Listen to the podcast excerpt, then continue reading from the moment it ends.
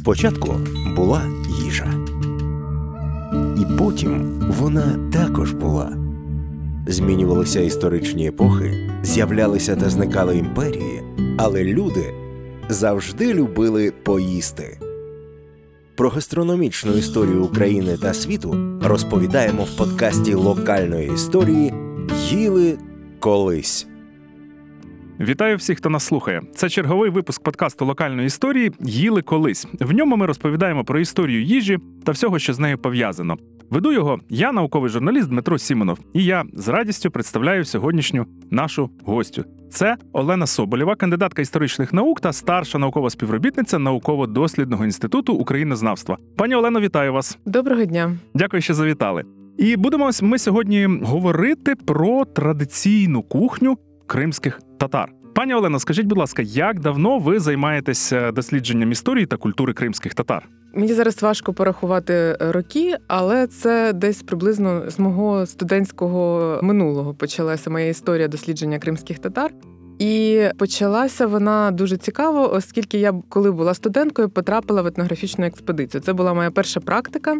І це було настільки для мене захопливо, це було щось нове, цікаве, і ця тема мене захопила і більше вже не відпускала. Тобто, ти фактично все своє наукове життя я займаюся кримсько-татарською культурою, традиціями, історією і так далі. І наскільки я знаю, ви зокрема досліджували традиції кримсько-татарського весілля традиційного. Ви точно не були першою, хто це робив, але ви досліджували їх саме в контексті обрядових страв, що нас цікавить особливо. От про ці обрядові страви, характерні для кримсько-татарського весілля, я сьогодні пропоную і поговорити нам з вами.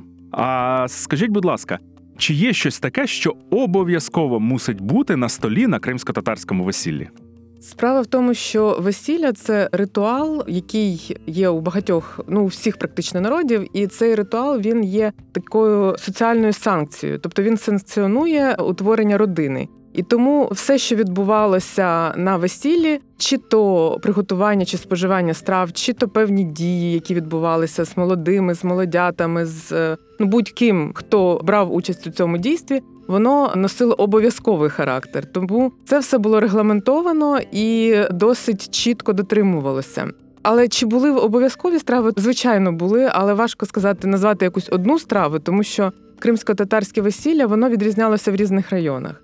І те, що було обов'язковим в одному районі Криму, не обов'язковим було в іншому, і навпаки. Тому тут важко дати однозначну відповідь, але однозначно те, що кожна дія була обов'язковою і дуже уважно до цього дотримувалися, оскільки вважали, що якщо щось піде не так, то можна зіпсувати, скажімо, долю молодят. Тому, принаймні, в традиційному суспільстві дуже завжди слідкували за цим організатори весілля. Так, і тут е, слід було б, мабуть, для початку, щоб ви розповіли, як взагалі відбувалося кримсько-татарське весілля, якісь такі головні його пункти, адже це традиція, яка мала б, на мою думку, досить відрізнятися від того весілля, характерного для українців. Так, ну якщо порівнювати з весіллям українським до того, що ми звикли то головною його особливістю є те, що це було весілля без молодих в лапках. Тобто, якщо в українців все, що відбувається, головне за присутності молодого і молодих, вони сидять на, на посаді, вони центральні особи весілля, то в кримсько-татарському весіллі молодого і молоду практично не видно. Вони є знеособленими, вони майже не рухаються, не діють. А наречену взагалі й не видно. Її приховують, замотують. Вона була замотана в таке спеціальне покривало, сиділа за шторкою. І, взагалі, навіть в деякому варіанті весілля це записано в 19 столітті, її навіть зв'язували руки і ноги. Тобто, по суті, це була така знеособлена фігура, і навіть певні звичаї, які застосовували до молодої, були навіть схожі на поминальні поховальні обряди. Взагалі відомо, що як і весілля, так і похорон це взагалі обряди одного циклу сімейного, і вони за структурою навіть схожі. Тобто це обряди переходу із одного стану в інший стан. Тобто, якщо весілля це переход із стану неодруженої людини в стан людини, яка має право на продовження роду, народжувати дітей і якби створювати сім'ю, то похорон це переход із стану живих в стан вже спочилих.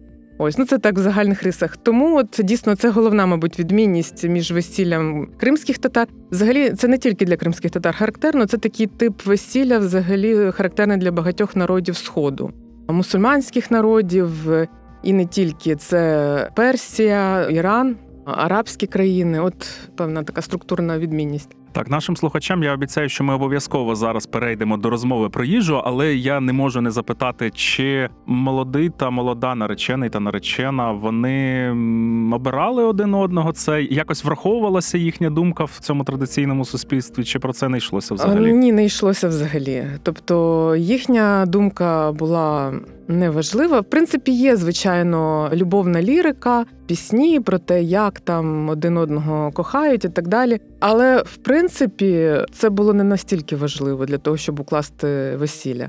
Хоча, якщо був певний такий ритуал, до речі, давав певну можливість це зробити, оскільки був такий тип весілля, як через викрадення молодої. Це було, ну, начебто, якби і порушення правил, але це було регламентоване порушення правил.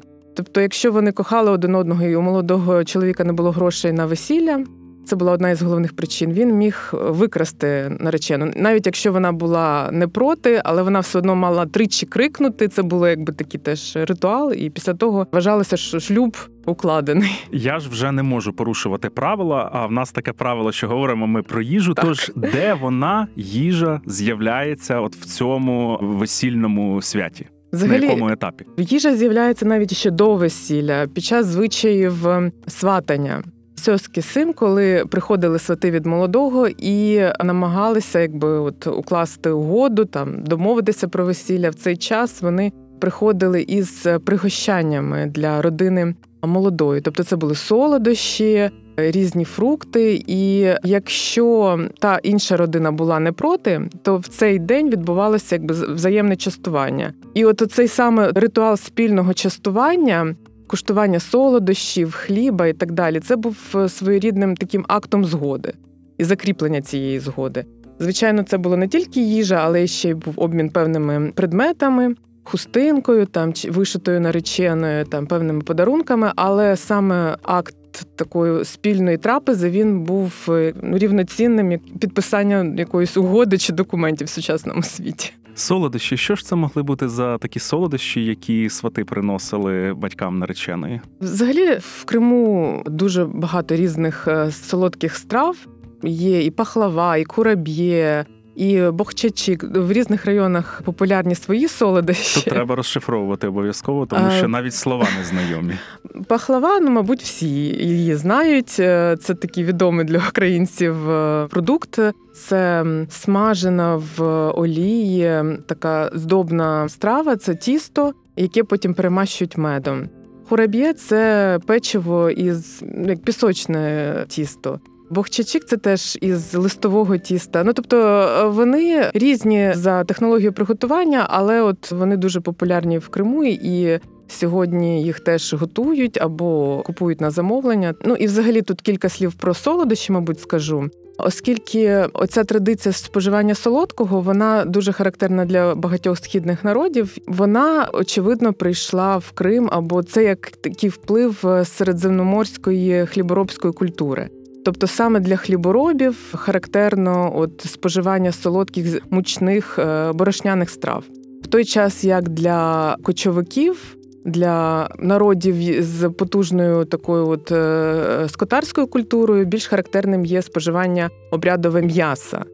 Ось то от саме в Криму є і те, і інше. І навіть в деяких регіонах є більш характерне вживання м'яса як обрядові страви, в інших борошняних страв. Але от саме це є якби впливом іранської, е, такої, от навіть е, близькосхідної, яка прийшла до Криму разом з ісламом. Ну це дуже дуже глибоко, мабуть.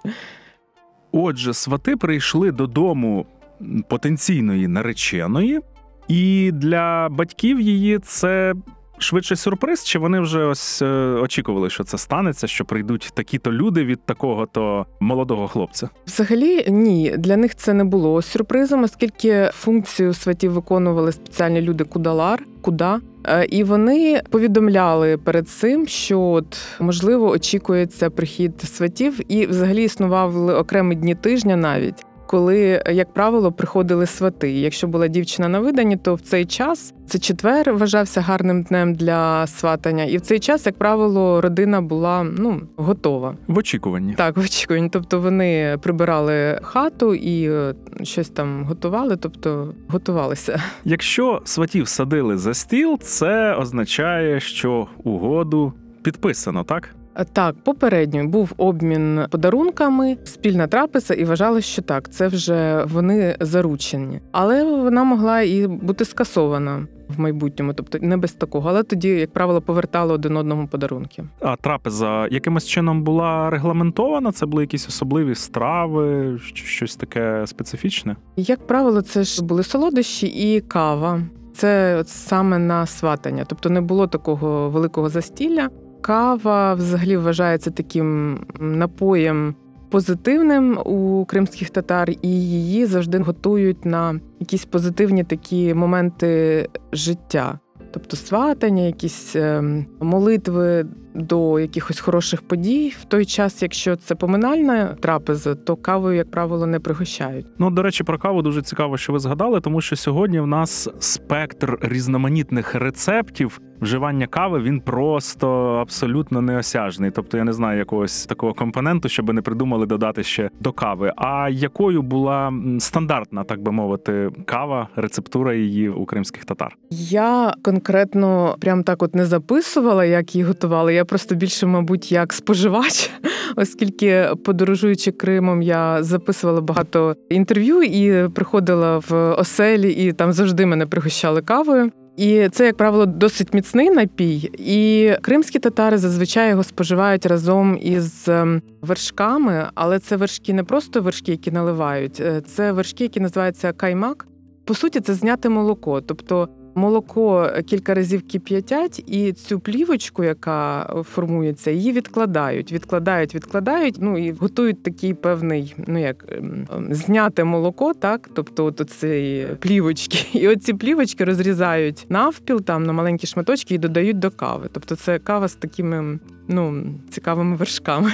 Ну, як цікаво. А тут не можу не запитати, але ж е, не обов'язково батьки потенційної нареченої погодяться. Тоді чи був якийсь аналог гарбуза, якого видавали? Сватам. Так, е, ну взагалі так, кілька там є різних варіантів. Е, Один із е, який мені вдалося записати, це те, що коли в цій хаті не чекали сватів саме цих, то їхнє взуття ставили носками від будинку. І коли вже свати виходили, тобто вони розуміли, що їх вже більше тут не чекають і. До побачення, так. мовляв. Так, ось. Ну і звісно, інші речі там, коли прямо не говорила, але говорили: о, та вона ще молода. Але прямо сказати ні не могли. Це було невиховано. Тобто вигадували різні відмовки, як правило.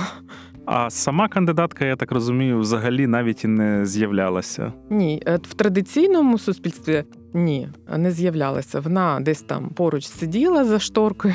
Ну, можливо, там могла якісь знаки подавати, але в неї не питали. Гастрономічний початок цієї історії зрозуміли, що далі відбувалося, якщо ми говоримо про гастрономічний вимір весілля кримсько-татарського. Ой, там дуже багато всього відбувалося. Фактично, ну весілля, мабуть, у кожного народу, і кримських татар, в тому числі, дуже дуже багато на різні страви, на різні звичаї споживання страв. Це позитивний обряд, і з позитивною конотацією відбувається щось дуже хороше, і щось от таке хороше, як правило, супроводжується різними надмірностями, надмірностями споживання страв, надмірними веселищами і так далі. Якщо інші обряди брати там родинного циклу, народження дітей і, е, наприклад, там обрізання, обряд обрізання, чи ну, хоча на обрізання теж він називається той весілля, і теж там готується як до весілля. Чи поховальний обряд? От поховальний і народження він є таким скупим на страви. Там кількість обрядових страв дуже обмежена, то у весіллі тут всього багато. І починали готуватись до весілля ще заздалегідь за кілька тижнів. Це був такий колективний ем, процес, е, тому що. Ну, ясно, що одна родина не могла собі е, дозволити зіграти весілля. Як правило, до нього долучалися увесь рід, е, туди додавав свою частку. Як правило, це була якась е, або худоба, або збіжжя. Навіть сусіди могли долучитися, сусіди могли надати свої приміщення для святкування, тому що святкування відбувалося в кількох хатах одночасно. Тобто, це була така ну потужна велика справа. І це був такий масовий захід Так, на зразок так. того, як це і в українському традиційному весіллі, щоб там Мгм. чоловік е, 300, щоб ніхто не був ображений із далеких родичів, Так. напівзнайомих. Так, з одного боку, так. Це було таке, по-перше, довго тривало в часі. Воно могло тривати там сім днів, е, ну найменше чотири дні, і масштабне, тобто там брало участь багато людей. Але воно не, не зовсім так, як ми це уявляємо. Це не застілля, де один великий стіл, всі сидять і святкують. І їдять, їдять, їдять, їдять, а потім там намагаються щось танцювати. Зовсім ні. Тобто, це абсолютно не так воно виглядало. Це було. ем, ну, певний такий захід. От е, в ньому брало участь багато людей, але на різних етапах різні. Тобто, спочатку, наприклад, відбувалася молитва для старих людей. Тобто, старі люди приходили і робили дува, читали молитву. Їх пригощали, тобто окремо сиділи в одній хаті чоловіки, в іншій хаті або в іншій кімнаті жінки. Їх там частували, наприклад, обрядовим якимось супом, там кавою і так далі. І вони вже йшли. І вони більше на весілля не приходили, в ньому е, не брали участь. Потім приходили, наприклад, молоді чоловіки або чоловіки середнього віку. У них була своя вечірка. Вони в іншій хаті або в цій, або в сусідній. У них було таке частування, вони могли випивати алкогольні напої, шабаш той. Там був розпорядник, у них були свої ігри. Тут е, відбувалися певні ритуали із молодим, наприклад, гоління молодого. Це їхня вечірка. Але вони відсвяткували і вони далі знову не брали участь у весіллі, тобто вони йшли. Або паралельно відбувалося от там шабаш той, тут чоловіки, а в сусідній хаті жінки, і там відбуваються ритуали, направлені на молоду. Там її, от я ж казала, замотують, там певні дії з нею відбуваються, співають пісень тужливих, там проваджають. Ось більше того, навіть сьогодні у кримських татар весілля відбувається два по суті. Це вже сучасне весілля, але і навіть сьогодні його два. Тобто, перший день це весілля в домі молодої. А другий день це весілля в домі молодого. І ті гості, які приходять в дім молодої, вони, як правило, вже не йдуть в дом молодого. Тобто, це по суті весілля для родичів молодої, і весілля для родичів молодого. Єдині, хто ходять і туди, і туди, це кудалар, тобто це свати. Група сватів, там 20 чоловік. Вони святкують там і святкують в іншому домі. Ну, щось приблизно те ж саме було і раніше.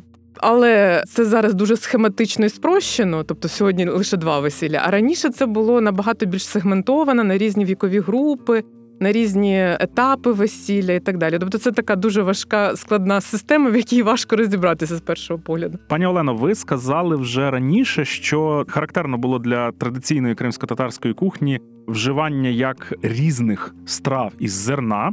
Так само і різних м'ясних страв. От я пропоную нам ось так і розділити нашу подальшу розмову. Спочатку поговорити більше про страви із зерна в контексті весілля, про яке ми з вами говоримо. Що цікаво, що наскільки я читав у вашій статті, то наречена казала, що вона як відрізана скипка хліба, і тепер вона вже розділена зі своєю цією старою Мгм. сім'єю. Така дуже цікава аналогія. І у кримських татар у них є такі звичаї, ось така поведінка щодо хліба, яка мені нагадує і українські якісь Так, такі так. традиції. Наприклад, те, що хліб не можна. Класти догори ногами. Ну, це я знаю, що всім бабусі казали про те, що от робити так не можна. Давайте про хліб поговоримо. От е, як він загалом вироблявся, і той хліб, який міг бути на весіллі, і той, який був е, у повсякденні. Так, е, кримські татари готують хліб, і для них це дійсно як така важлива і повсякденна і обрядова страва. І дійсно багато звичаїв є подібними у кримських татар і українців. Зокрема, у кримських татар є такі, що там, коли спекли хліб, його пекли відразу багато. І частину скипки, першу скипку віддавали собаці. Вважалося, що це така як пожертва духам предків. І як його пекли? До речі, в різних регіонах Криму його пекли по-різному. В гірському південнобережному Криму його пекли в таких пічках, фурунах. Вони, як правило, це пічки, які стояли на дворі, тобто не так, як у українців в хаті. Це були пічки, які були в подвір'ї. І відразу випікали їх там багато буханців, пекли його, як правило, на листі капусти, щоб він не пригорав з під низу. Ну, використовували, як і українці, живі дріжджі, закваску, яку зберігали, так як вічну закваску. А в степовому Криму цікавий теж був записаний рецепт випікання хліба в казані. Зараз спробую пояснити. Спочатку розпалювали вогнище, тобто це було на відкритому теж повітрі, розпалювали вогнище.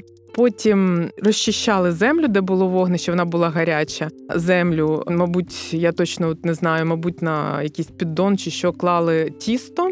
Зверху накривали казаном, і на казан викладали гарячі вугілля, і так воно пеклося, випекалося в казані. Тобто це такі звичаї степовиків. Тому насправді в Криму багато різних е, традицій пов'язаних з хлібом і рецептів.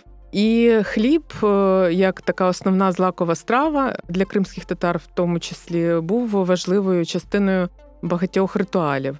Тобто розподіл хлібу, споживання спільне хліба чи якогось калача, випеченого із тіста чи пирога, це було як так частиною ритуалу. Ось Вважало, що хліб не добре чи не можна різати, треба його ламати, рвати чи ламати так. руками. Та, до речі, досі досі на поминальних молитвах у кримських татар хліб не е, ну, я не знаю, можливо, зараз щось змінилося, але коли я відвідувала такі дійства, то його не е, різали. А відломували або скільки не перерізали навпіл. Тобто тут навіть досі дотримувалися певних. І взагалі ножі не мали бути на столі під час поминальних молитов.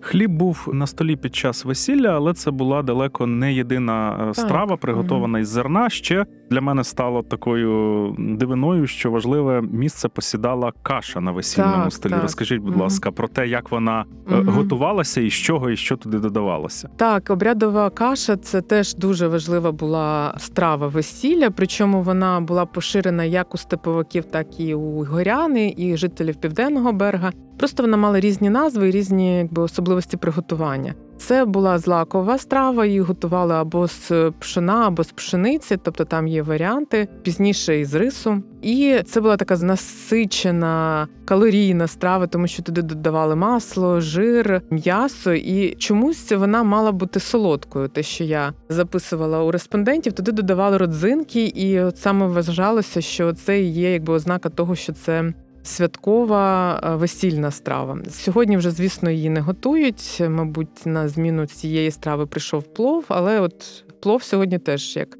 така каша, так, з м'ясом і теж багата на інгредієнти, є такою теж обов'язковою частиною весільного столу. А рис, виходить, це не був таким е, давнім і традиційним компонентом кримсько-татарської їжі, так? А, Так, хоча в Криму вирощували рис там в 19 столітті, але якщо заглядати дуже далеко там в історію, то якщо будемо говорити про нагайців, кочовиків, то їхня перша злакова культура це просо, і вони варили просяні каші, з проса виготовляли бузу, різні ці ферментовані напої. А якщо будемо говорити про гірське населення Криму, то це різні племена, які колонізували Крим, це візантійці, греки і так далі. Там аси, алани. То тут різні є зернові страви типу пшениці, таких от характерних для середземноморського регіону. Тобто тут рису теж не було в цей час. Приготування каші для весілля це було теж таке ритуалізоване дійство. І наскільки я читав і чув, брали участь в цьому процесі чоловіки саме.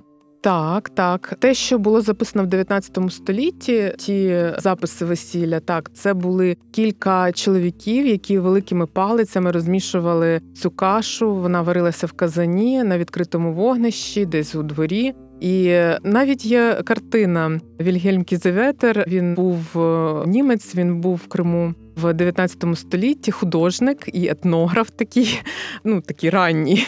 І він зробив такі чудові замальовки маслом. І саме ця картина, як чоловіки варять кашу весільну, у нього зафіксована. Дуже цікаво. Там десь вдалині стоять жінки, замотані в чадри, там десь діти, і от це все відбувається. І коли вже каша зварена, то вважалося, що весілля почалося. Взагалі, навіть є такий певний період весілля, який називається казан асмак, тобто підвісити казан. Тобто, коли вже підвісили казани, почали готувати різні страви, в тому числі і кашу, м'ясо і так далі, то вважається, що все це вже якби офіційний початок саме весілля. Весілля починалось із приготування, по суті. А то виявляється, слово казан воно присутнє в кримсько-татарській Так, так, мові, це і тюркське. звісно, що воно не з української туди пішло, а навпаки. Так, так, це тюркське, тюркське слово. О, дуже цікаво, ніколи про це а, не думав.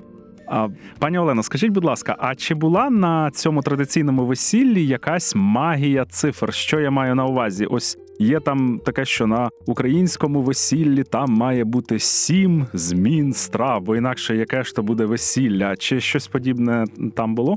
Так, було. Я вже зараз точно не пригадаю, але точно знаю, що рахували печиво. Там на таці мало бути там 40 шматочків печива, чи там 52 шматочки печива. Потім 7 об- обов'язкових страв чи 12 обов'язкових страв. Тобто це теж було Е, в різних регіонах говорили по-різному, там чи 9 страв.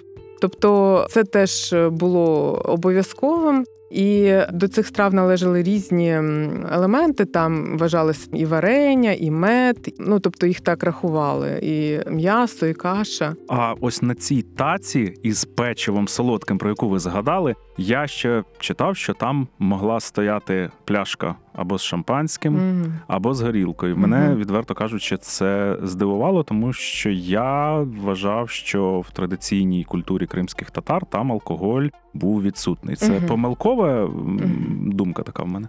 Ну, взагалі, алкогольні напої у кримських татар були. Якщо брати там 19 століття, навіть раніше, то була у кримських татар поширена буза. Це такий алкогольний напій, який готували з проса, і це як пиво, таке певне. Ну і, воно було різного ступеню міцності. Була башбуза.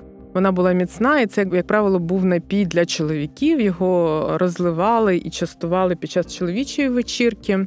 Жінки, як правило, не вживали бузу. Тобто це суто такий е, символ і напій чоловічий. І чому він, до речі, був на цій таці? Тому що алкогольний напій це символіка чоловіча. І пляшка, ймовірно, вона почала заміняти інший чоловічий символ, який е, використовувався в весіллі. Це півень. Ось е, це така страва, або навіть не страва, був навіть не приготовлений півень, якого прикрашали печивом, обкладали, потім фольгою прикрашали. І це був символ нареченого і його соціального переходу із однієї соціальної групи в іншу.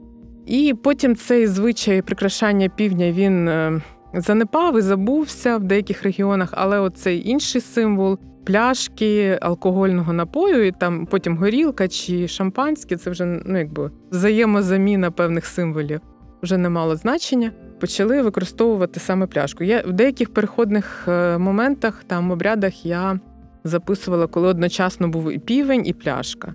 А потім ну, залишилась одна пляшка.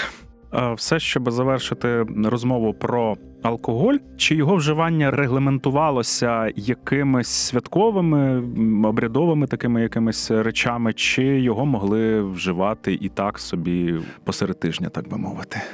Ну, я не зустрічала, щоб його могли пити там щодня в будь-який момент. Більше того, це був взагалі напій, як я кажу, для чоловіків, і причому навіть для чоловіків певного віку. Тобто старі люди, тобто старі чоловіки вже похилого віку, вони вже не вживали алкогольні напої. Тобто, це були, як правило, молоді і середнього віку, і то це було, як правило, під час таких от ем, ритуалізованих е, вечірок як шабаш той, коли назначали розпорядника весілля, його двох помічників солбій і онбій, тобто правий і лівий помічник, і людина, яка ходила і розливала напої. І тут кожен гість мав оголосити від себе подарунок. Там або вівцю, або там щось іще, тобто щось таке велике і значне. Це був ем, подарунок на користь молодої родини, навіть більше не на користь молодої родини, а на користь е, хазяїна весілля, тобто батька. А батько вже сам потім розпоряджався, що із подарованого він віддає молодій родині, а що собі компенсує за витрати на весілля. І після того е, якісь там були жарти. Він е, довго відмовлявся, не хотів платити за це. Йому там жартівливі якісь там завдання давали. Потім він випивав і давав від себе дар. Тобто, це був в принципі ритуал. Звичайно, була ця буза у вигляді такої ну, менш алкогольної, тобто там взагалі вміст алкоголю був не дуже високий, як і в башбуза, так і в іншому варіанті. То можливо, там якісь інші, якісь свята календарного циклу могли його також вживати. Повертаючись е, до нашої розмови про страви із різного зерна, тут слід сказати, що не лише приготування каші регламентувалося певним чином, що були певні там якісь традиції чи ритуали, а й їли її на весіллі в особливий спосіб із однієї Так, спільної тарілки. От е, цікаво було б дізнатися, чи це саме для весілля було характерно, чи можливо і в повсякденні теж так робили? Теж більше того, це ну характерно для багатьох традиційних суспільств. Українців теж їли з однієї миски, просто у кожного була своя ложка. По-перше, тому що ну якби це взагалі здається європейська традиція, коли у кожного свої прибори, кожен сидить за столом і їсть зі своєї тарілки. А раніше, як, правило, брали страви із спільного посуду. А по-друге, це теж такий певний ритуал залучення групи до єдиного якогось спільного дійства, тому що сиділи за одним столом, їли з однієї тарілки. Більше того, коліна накривалися одним великим довгим рушником. Ну, такий це був певний обряд колективного такого залучення і підтвердження якоїсь певної події. така форма єднання. І, Так, мабуть, так. що і з практичної точки зору, що таке помити десятки чи там може й сотню тарілок, і що Так, таке звісно. помити велику спільну одну миску, з якої Так, їдять. ну у кожного, звісно, була своя ложка, але дійсно це було неможливо це все організувати чисто технічно, тому що просто ну стільки не було начиння хатнього. А по-друге, ну навіть ці трапези, які були, це ж не те, що як зараз, там великі стіли, на столі всього багато, багато різних страв, і всі сидять так годинами, там, умовно кажучи, це все споживають. Ні, це були гуляння в такому стилі, коли там, ну, наприклад, танці або певний ритуал, всі спостерігають, потім виносять одну страву, всі скуштували. І потім розійшлися на якийсь інший ритуал. Тобто, це не було таке ну надмірне споживання там різних страв. Тобто, це все було розтягнуте в часі, і це лише якесь таке хибне враження, що там от просто тільки те і робили, що їли. Ні, тобто це там спочатку з'їли одну страву, потім перейшли до іншого ритуалу. Тут якісь змагання на конях, гоління молодого, скуштували іншу страву, там організували весільний потяг, поділилися печивом, роздали дітям. Тобто, це все було перемішане з усіма іншими різними діями. Ніхто ні не сидів за столом там цілий день. Можна було би ще продовжувати нашу частину розмови пов'язану із стравами із зернових, із зерна, бо їх там було багато, але я пропоную перейти до м'ясних страв. А можна було би це зробити через пиріг. Я знаю, що у кримських татар є традиційний пиріг, в якому одночасно є Да, да, і те, і те. борошно, і те, що робиться із зерна, і є м'ясо. Розкажіть, будь ласка, про нього. трішки. Так, є такий пиріг кобіте. Він відомий майже у всіх районах Криму, і це такий от. Дійсно, та страва, яка зустрічається на весілля і на багато інших обрядів завжди у кримських татар, і його розподіл теж, якби він мав характер санкції весільної. Його готували на весілля із ем, листового тіста і або з курятини, або з баранини, але найчастіше з м'яса півня. Тобто тут теж є перехресна ця символіка півня, про якого я говорила раніше. І, як правило, його подавали в домі молодого, коли перевозили наречену в його дім.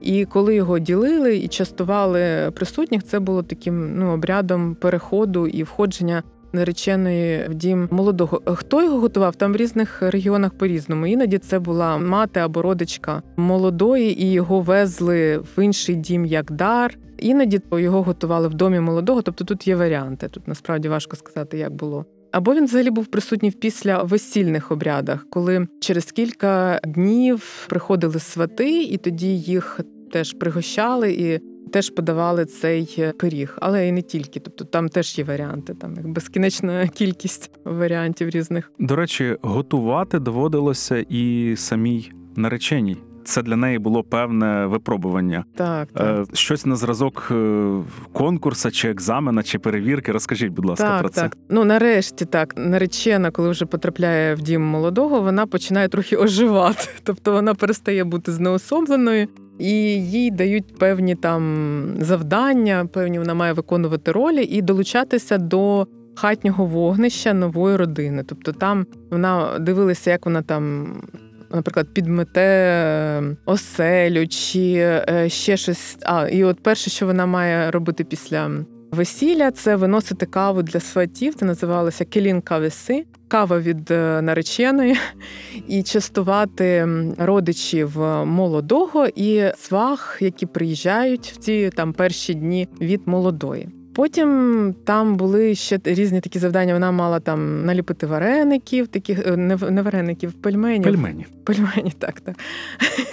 Такі татар аш, вони дуже дрібні і дивилися там, наскільки вони будуть дрібні. Там мало бути навіть тест, скільки цих маленьких пельменів влізе в ложку. Там 9, там 15. Чим більше, тим краще. Хоча по великому рахунку, ось пельмені чи вареники, ну це ж е, щось у тісті, Так, а назви і для нього різні, і можна його трішки різної форми зліпити. Так, Я думаю, що кулінарні експерти би зараз просто би мене тут е, заклювали, але будемо відверті, це дуже подібні речі концептуально. Так, так, насправді так. І вони е, схожі, і е, очевидно, і культурно теж подібні і походять.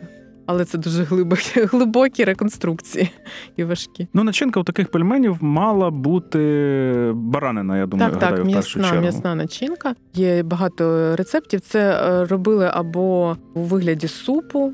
Юфахаш, татар-аш, там є різні назви. Є ще багато різних назв. Я просто зараз не пригадаю всі. Мені дуже подобається, коли їх подають із грецькими горіхами, посипаними там з катиком, кисляком. Це дійсно ну дуже цікава така інтерпретація цієї страви від е, кримських татар. Смачна. Якщо вже говоримо ми про м'ясні, то основною м'ясною стравою на весіллі була смажена баранина. Баранина, так, кавурма. І, але перед тим як м'ясо посмажити, його треба здобути. Так, і робилося це теж в певний ритуалізований Так, так. спосіб. Це традиція подарунку тварини. Ну тобто, як правило, це була тварина, баран, яку приводили е, у вигляді дару, який ну такий важливий був- дар від близького родича. І власне, коли цю тварину готували, то і починалося весілля. Тобто, саме цей день, коли казан асмак відбувалося приготування м'яса.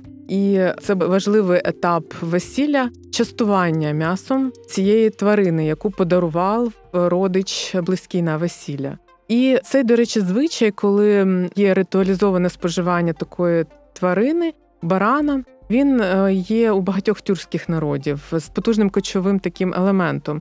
І ем, я вважаю, що кримські татари це успадкували від своїх ем, предків скотарів, які в Криму проживали дуже давно. Це тюркські різні племена.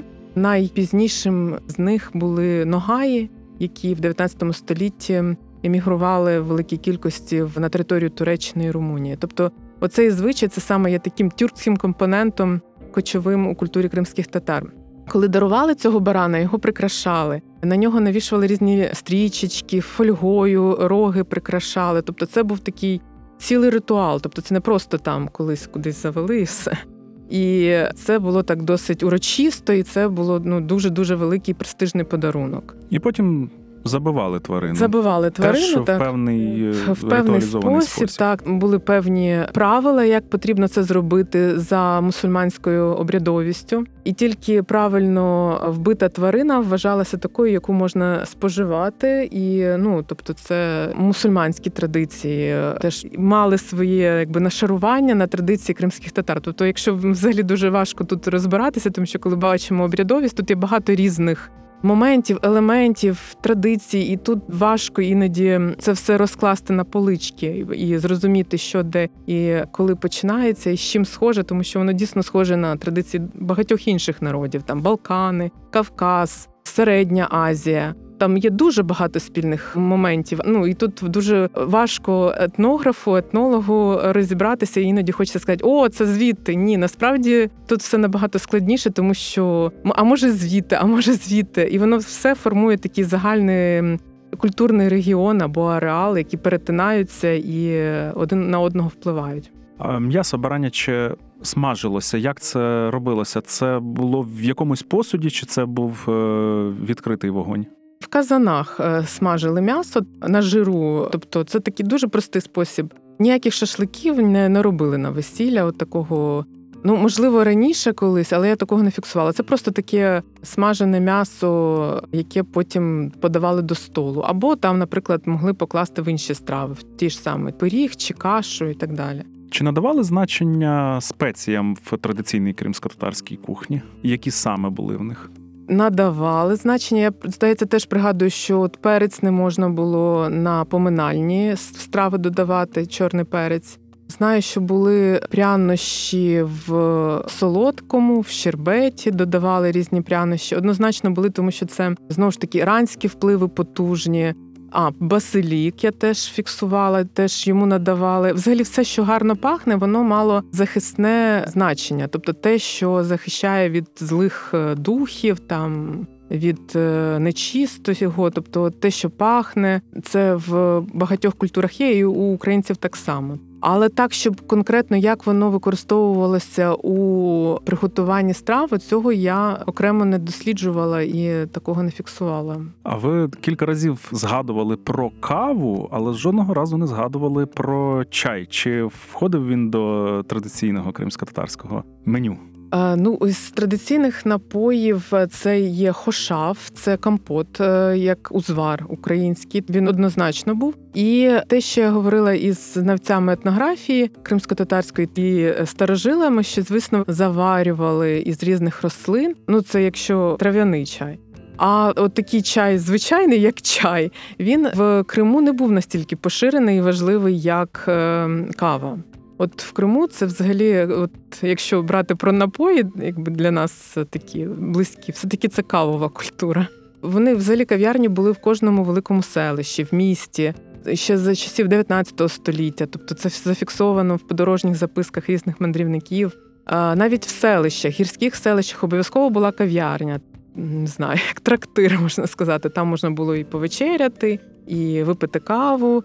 І це було місце, де сходилися чоловіки, і могли там поговорити. Ну, місце соціальних контактів, скажімо так. І наскільки я знаю із е, розповідей ваших попередників, які були в цій студії, то на ну так би мовити, материковій Україні каву знали вже за часів Богдана Хмельницького. І я так підозрюю, що от саме не в останню чергу, тому Так. що в Криму вона була ось так ось Так, поширена так. і глибоко вкорінена. Так, взагалі, козацька культура багато що перейняла із східної мусульманської культури, в першу чергу від кримських татар, тому що відбувалися постійні обміни, контакти, обміни товарами. Ну, козаки ж не тільки там займалися військовими справами, вони ще ж постійно торгували і відбувалися постійні такі контакти і обміни. І те, що йшло через Крим, це ну в Україні дуже цінувалося. Це були дорогі тканини, які йшли в Крим з країн е, Середньої Азії, Близького Сходу, дорогі там шовкові, там парча і так далі, вишити золотом. До речі, і у козацької старшини, і у кримських татар багато спільних мотивів в декоративно-прикладному мистецтві. Це ці золоте шитво. Звичайно, у козаків там вже інша трохи стилістика, але воно видно, що є певні оці художні культурні впливи. Чому? Тому що в середньовіччі це цінувалося. От ця близькосхідна матеріальна культура це була така ну, дорогі речі, там прикраси там і так далі. І в тому числі і певні продукти, які йшли на експорт і через Крим, в тому числі, і тому вони, звісно, були відомі не тільки в Криму, а і поширювалися і в інші країни Східної Європи. А яке місце посідала в кухні кримських татар риба, можливо, якісь інші морепродукти? Адже не всі вони, звісно, жили на узбережжі, але частина точно мала ось такий контакт повсякденний з морем.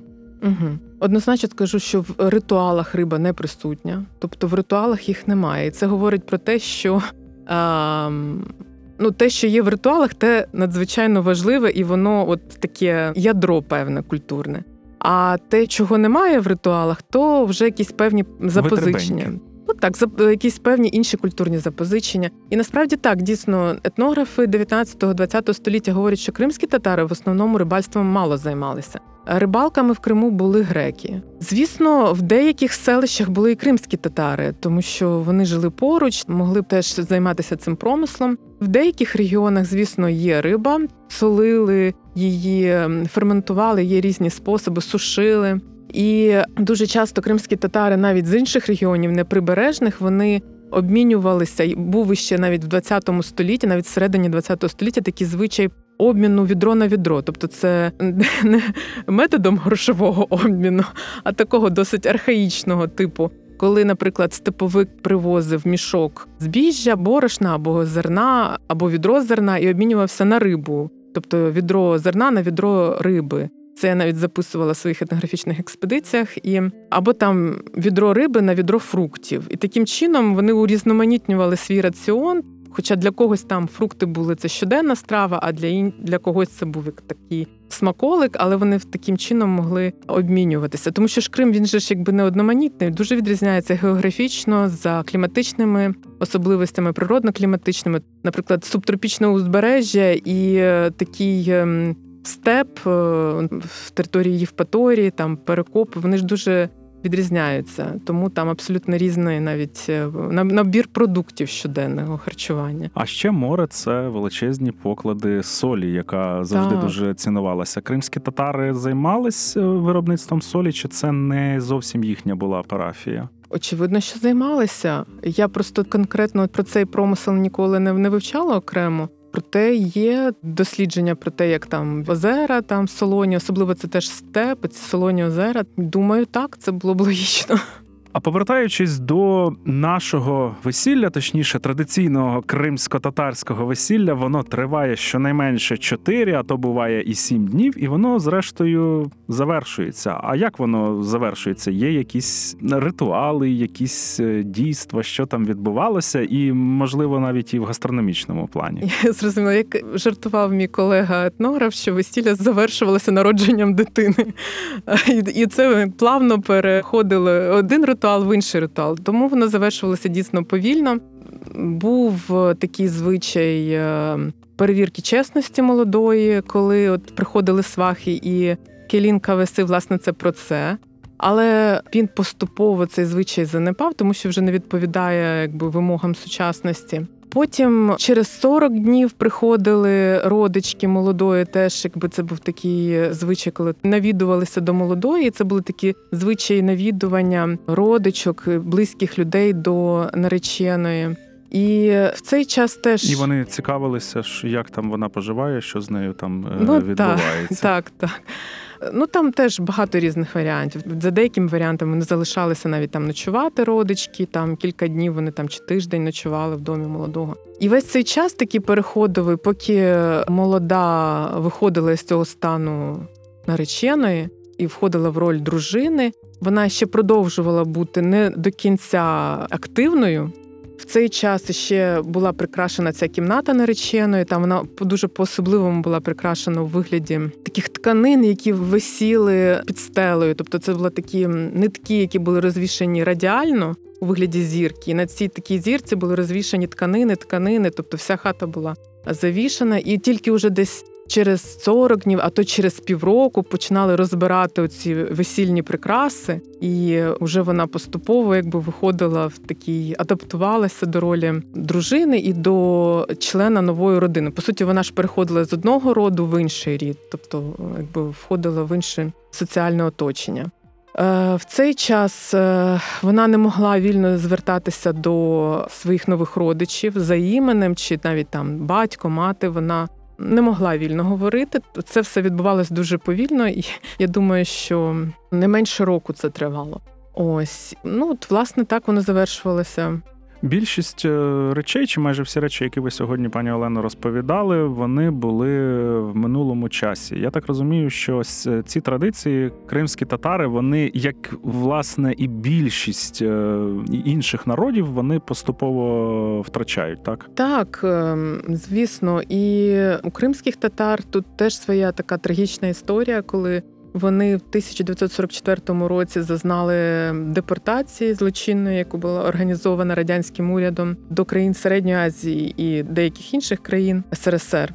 І це були такі умови, в яких просто неможливо було зберігати всі традиції. Оце все, оце все багатство, яке я там тільки лише краплинами описала, воно просто в той час втрачає сенс. Які весілля, які прикрашання кімнати, коли люди були поставлені в умовах просто вижити.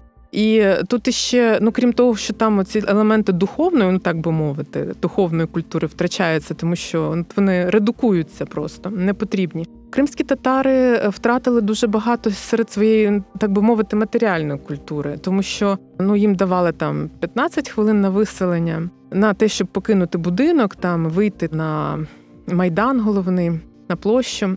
І в цей час вони брали там ну документи, якісь там гроші, і паспорт, там Коран могли взяти, якийсь там рушник чи щось ну найдорожче. А весь інший пласт матеріальної культури глечики, приладдя, навіть сільськогосподарські якісь культури, зерна різних рослин, воно ж все було втрачене. І вже в принципі воно не відновилося тою мірою після того, як вони повернулися в Крим. Я записувала різні там такі спогади, коли намагалися відтворити старі дерева, старі сади. Але це такі ну поодинокі приклади, тому що коли вони повернулися вже в Крим, дуже рідко хто зміг повернутися в своє рідне село. Тобто, наприклад, якщо вихідець з Бахчисараю переселився в Джанкоє, він вже не міг там повторювати те, що він запам'ятав від свого діда, батька чи те, що він бачив. Тому депортація тут таким ну була таким дуже важливим чинником, який дуже сильно вплинув на відтворення культури кримських татар. Але з іншого боку, от те, що я розповідаю про весілля, от щось в ньому е, було таке от ядро цих звичаях, от як спільна молитва, воно залишалося під час всіх подій депортації, переселення. Тобто могло все інше відпасти, а всі оці там прикрашання, перевдягання, перевезення. А от спільна молитва залишилась, тобто як такий певний акт, коли збиралися е, різні люди, комунікували між собою, молилися. І я записувала, що так, пригощали квашеною капустою і якийсь там компот варили, хліб, і все. Це був такий святковий стіл. Але як акт певний, як певний такий акт комунікації і взаємодії, оці ритуали і обряди вони зберігали своє значення протягом всього періоду ХХ століття. І сьогодні оці спільні молитви. Я от зараз іноді читаю повідомлення в пресі, як зараз відбувається там в Криму. Зараз взагалі оці спільні молитви вони перетворюються на певні такі акти непокори. Тобто, коли, ну, наприклад, є якісь репресії, і люди з усього Криму сходяться до хати там ну, людини, яку заарештували, і моляться. Тобто, з одного боку, це, начебто, як ритуал, вони моляться за його здоров'я, а з іншого боку, це і політичний якийсь певний акт, коли от вони показують, що вони спільні, вони пам'ятають, вони тримаються один одного. Ми сьогодні почали нашу розмову з того, що ваша наукова кар'єра почалася із таких етнографічних експедицій до Криму для вивчення кримських татар. І я би хотів на завершення запитати у вас, чи ви продовжуєте досліджувати цю тематику пов'язану з історією, культурою кримських татар, і які сьогодні головні наголоси і напрямки дослідження цього? Так, я різні аспекти вивчаю. Насправді не тільки навіть етнографію. Тобто, от е, я Кілька років досліджувала питання пам'яті і ем, ідентичності, і е, от е, воно якось саме е, сама, так би мовити, політична канва, вона якби актуалізує ту чи іншу проблему. Ось і от уявлення про рідний дім, про батьківщину і значення цієї ідентичності і ем, в питаннях репатріації кримських татар, коли вони здійснили переселення назад до Криму. А потім важливе такі теж ну мене взагалі цікавить питання репатріації, тому що це такий період в історії України, який мало досліджений. Він мало досліджений і мало зрозумілий, тому що ну от на наших очах відбувалися такі події, які дуже рідко відбуваються. Була стихійна масова міграція, яка не була там якось певно підтримана якимись державами. Тобто, це було як такий певний соціальний такий підйом, і на фоні цього підйому відбулися такі величезні зрушення. Тобто, буквально там за пару років Крим повністю змінився в своєму такому демографічному зрізі. І це все ну, практично дуже мало досліджувалося. Це теж мені цікаво і. І я ну намагалася це досліджувати. і Думаю, на наперед теж цікаво це. Я хочу побажати успіху вам у ваших дослідженнях. А нашим слухачам я хочу нагадати, що сьогодні в гостях у нас була Олена Соболєва, кандидатка історичних наук, старша наукова співробітниця науково-дослідного інституту українознавства. Пані Олено, дуже вам дякую да, за цікаву дякую е, розмову. Нагадаю, що це був подкаст Їли колись локальної історії. Вів його я, науковий журналіст Дмитро Сімонов. Дякую всім, хто був сьогодні з нами. Ще обов'язково почуємося на все добре.